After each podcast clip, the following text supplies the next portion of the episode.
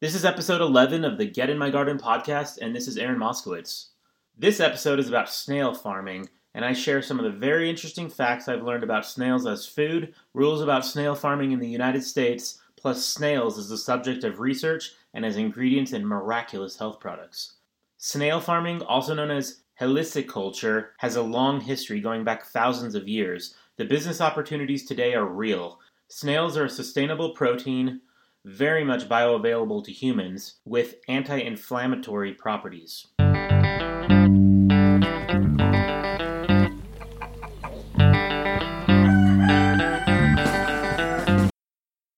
Recently, I learned about a really cool farm business located on Long Island. Another millennial, someone who used to work in the restaurant industry at a very famous restaurant, something like a Michelin star restaurant, noticed that there were no fresh escargot snails available in the United States. So he ended up going through this long and arduous process to get certified by the USDA in order to farm the snails and then sell them to restaurants. So it turns out that that process took three years and he is the only USDA certified snail farm in the entire United States. He's shipping them all over the Northeast. He's shipping them to now to the Midwest, and also he'll do two day air anywhere in the United States, which is a big change from what was available a few short years ago when all chefs were either wild harvesting them themselves, potentially working with very very small farms within their state because the law said that snail farmers couldn't cross state lines with their snails, or they were uh, using the very common frozen snails, which oftentimes are grown in Eastern Europe or other parts of Europe,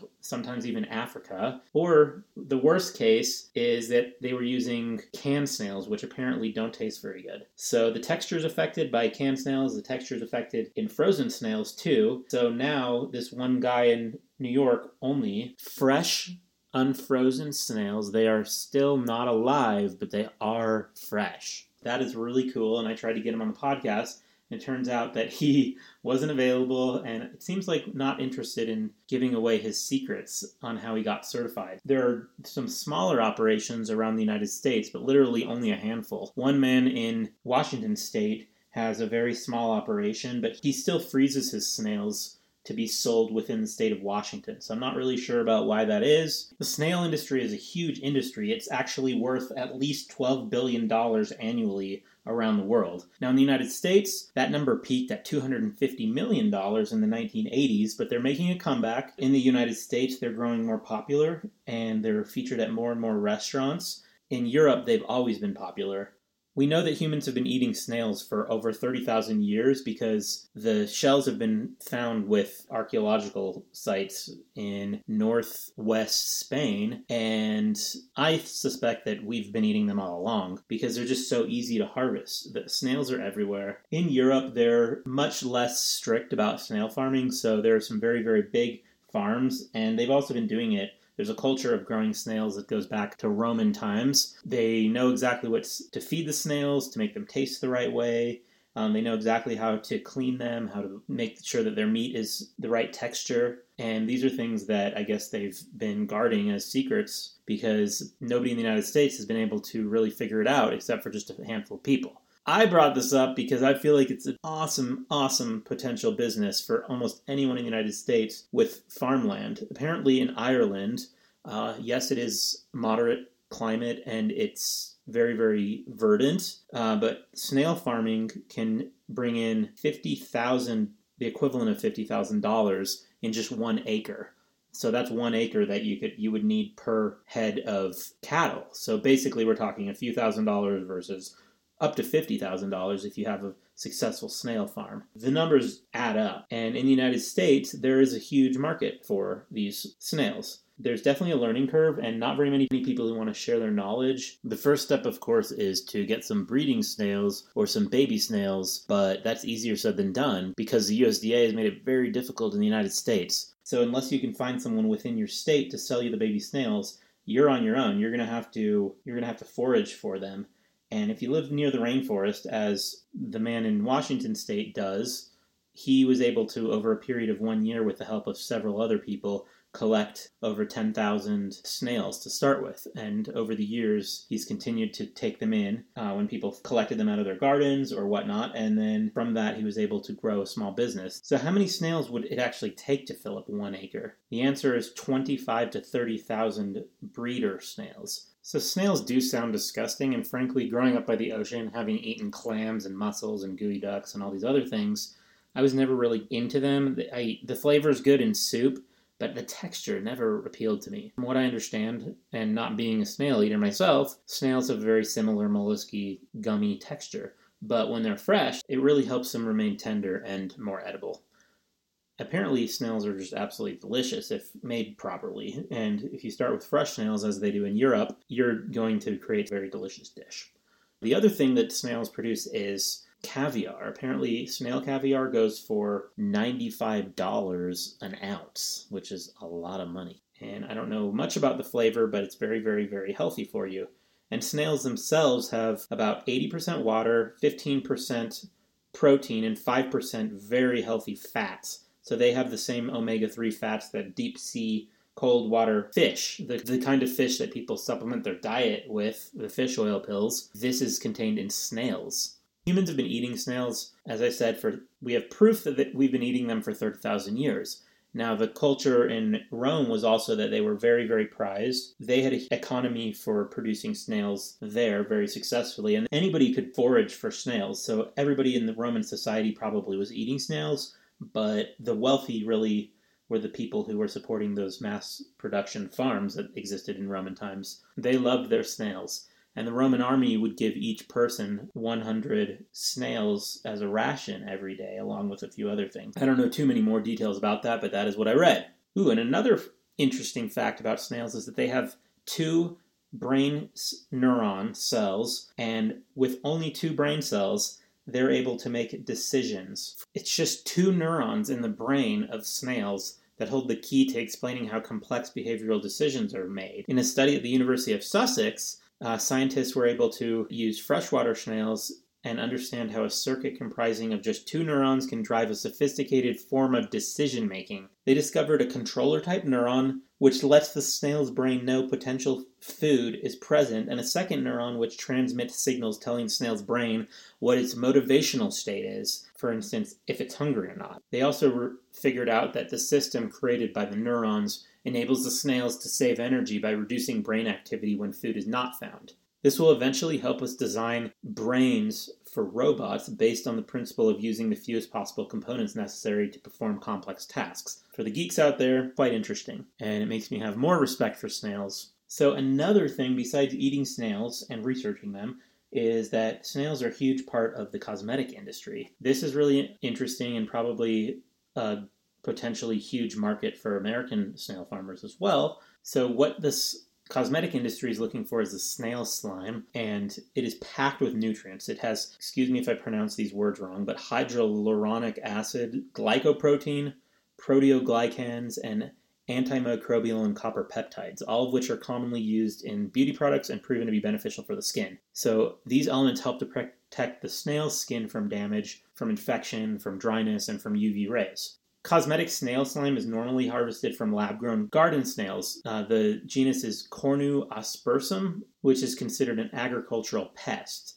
So, this is, of course, part of the reason why it's so difficult to start a snails farm, snail farm. And that guy in New York who was able to get USDA certified after three years of massive effort. Uh, that's probably why he is not interested in talking about his secret because I think anywhere in the United States, if they figured out how to do that too, they'd probably realize that there is quite a large market here. So, anyway, back to the snails and their anti aging properties. Okay, the mucin helps stimulate the formation of collagen and elastin, protecting skin from free radicals soothing skin, repairing damaged tissue, and restoring hydration. Sounds perfect for all the people who are buying all that crap to remain youthful. Uh, it can it can be used to treat your dry skin, your wrinkles, your stretch marks, your acne, your rosacea, your age spots, your burns, your scars, your razor bumps, even your warts. So obviously, this is some special miraculous stuff, and no wonder it's used in so many products. But I don't think most people realize that it's in there. Oh, and in, in Thailand, they have actual spas dedicated to live snails. So they take live snails and they let them just kind of slide around your face and give you fresh uh, snail slime all over. Uh, sounds very delightful.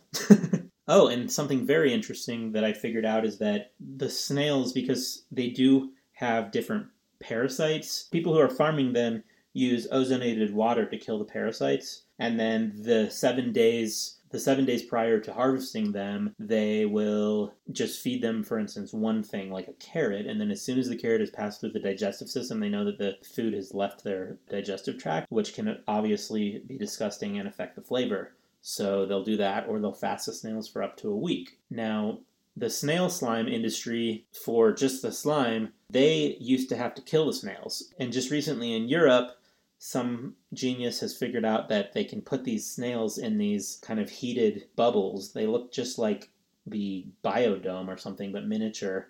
So they put maybe like several hundred snails in this round, clear plastic thing and they heat it up like a hot yoga for snails. And the snails will just sweat, sweat, sweat, and all the slime will just accumulate at the bottom and then they'll harvest it and it doesn't affect the snails. They don't cook them, they just heat them up a little bit and increase the humidity. So now they've got a sustainable way to harvest snail slime.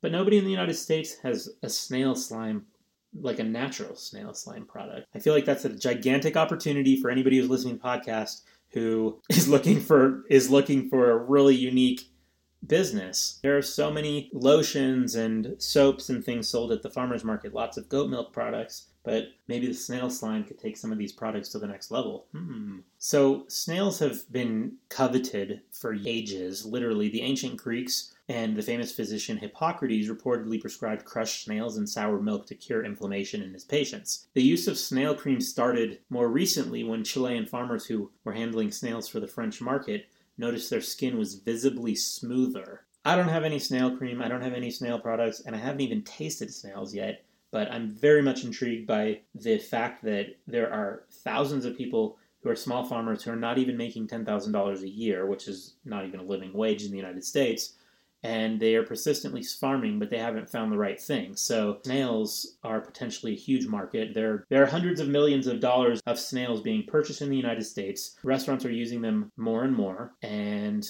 the market is definitely growing. So if if it's just for farming them for meat, I think that's a really sustainable and profitable product.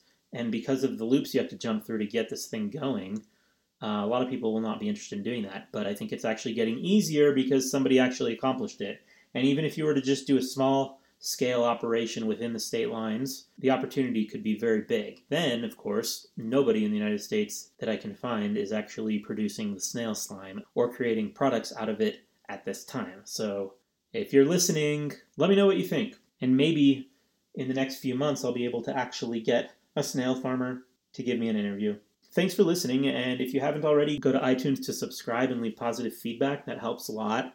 And if you want to be on the newsletter, where in the future I'll be featuring products that I love and giving them away to one person a week, you can do that at getinmygarden.com. Scroll down to the bottom of the page and just put in your email and your name.